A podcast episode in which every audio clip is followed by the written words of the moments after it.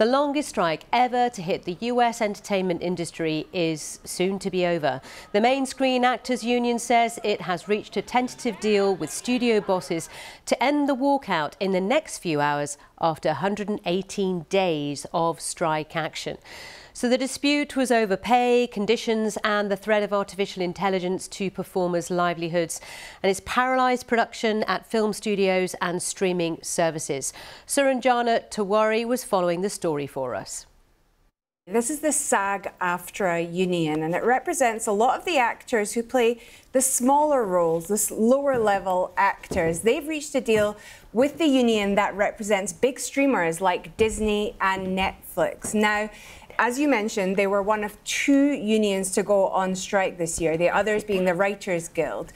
This deal still needs to be approved by the union's board, but we do have a few details. It's valued at more than $1 billion for the next three years. It does include increases in minimum salaries, which was one of the main demands, and a new streaming participation bonus, um, according to the union. The deal also provides protections against unauthorized use of images. These actors were really uh, concerned about artificial intelligence being able to have uh, being able to make doubles of them. And so they wouldn't need to go to their jobs in person and these streamers would be able to continue making content. We'll find out more details after that board meeting uh, later on today we will indeed. Well, this news broke as one of the biggest players in the industry, Disney, gave its latest update to investors. Its share price has slumped into the lowest in a decade on concerns about the decline in traditional TV channels.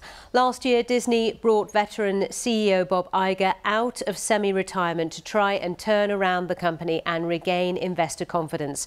He has pledged to cut costs by more than $7 billion, and the signs are that that is paying off so far. Here's Michelle Fleury. It's nearly a year since Bob Iger made his shock return to Disney following his retirement. And having restructured its operations, Mr. Iger, who is on his second go round leading the media giant, said Disney was now moving to its next phase. While we still have work to do to continue improving results, our progress has allowed us to move beyond this period of fixing and begin building our businesses again. An example of that, next month Disney will launch a beta test of an app that combines Disney Plus, its streaming service, with Hulu, another streaming service. It just bought the remaining stake in Hulu from Comcast.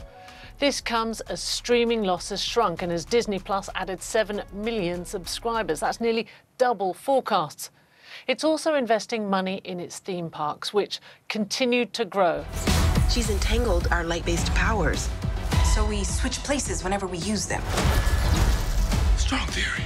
And new films like The Marvels, due out this Friday, should help its film studio, which is focusing on making less stuff of higher quality from its existing franchises.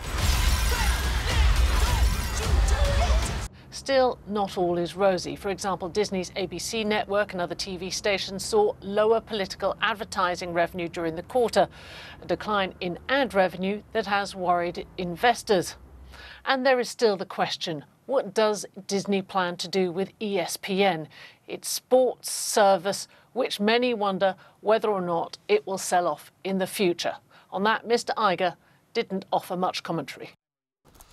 Michelle Fleury there. We spoke to Guy Bisson, who is covering the media industry for Ampere Analysis. He's based in Los Angeles. I asked him about the actors' strike deal and how big a relief it is for the industry. It will be very welcome from the streamers and the studios. Um, the flip side, of course, is that while that strike has been on, um, they've been saving a great deal of money um, up to a billion pounds in additional free cash flow has been going to Disney, Netflix, and others because they haven't been spending on that content. But as your reporter alluded to, it will create issues next year with supply.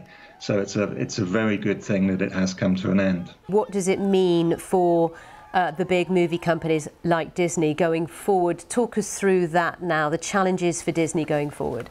The challenges for the streaming industry are that uh, investors have turned somewhat against the model um, in respect that it's it's been loss making for all of the studios since they launched effectively, um, and the, the turnaround that is required is to move the streaming business into an era of profitability in fairly short order. Uh, as again you alluded to, Iger has been streamlining and cutting back at Disney, uh, making less movies next year, potential sale of assets, including looking at the future of linear TV networks, streamlining the whole business, selling off Indian operations, and looking to move to profitability in 2024. So there's a lot of moving parts there as we move into a streaming market that is increasingly competitive and increasingly saturated. But 7 million new customers in this quarter is a stellar performance by any standards. Guy Bisson there from Ampere Analysis.